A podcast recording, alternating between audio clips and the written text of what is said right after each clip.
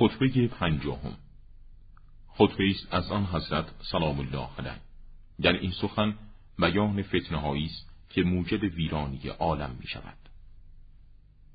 جز این نیست که ابتدای بروز آشوب ها و فتنه ها هواهایی است که مورد تبعیت قرار می گیرند و احکامی است که بدعت گذاشته می شوند.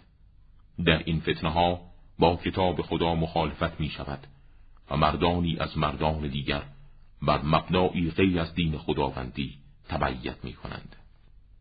اگر باطل از درآمیختن با حق تفکیک و خالص شود و حق جویان پوشیده نمی ماند و اگر حق از پوشش ها و آمیزش با باطل تفکیک و خالص شود زبانهای مردم معاند از قیل و قال درباره حق بریده می شود ولی مشتی از حق و مشتی از باطل را می گیرند به طوری که در هم مخلوط می شوند.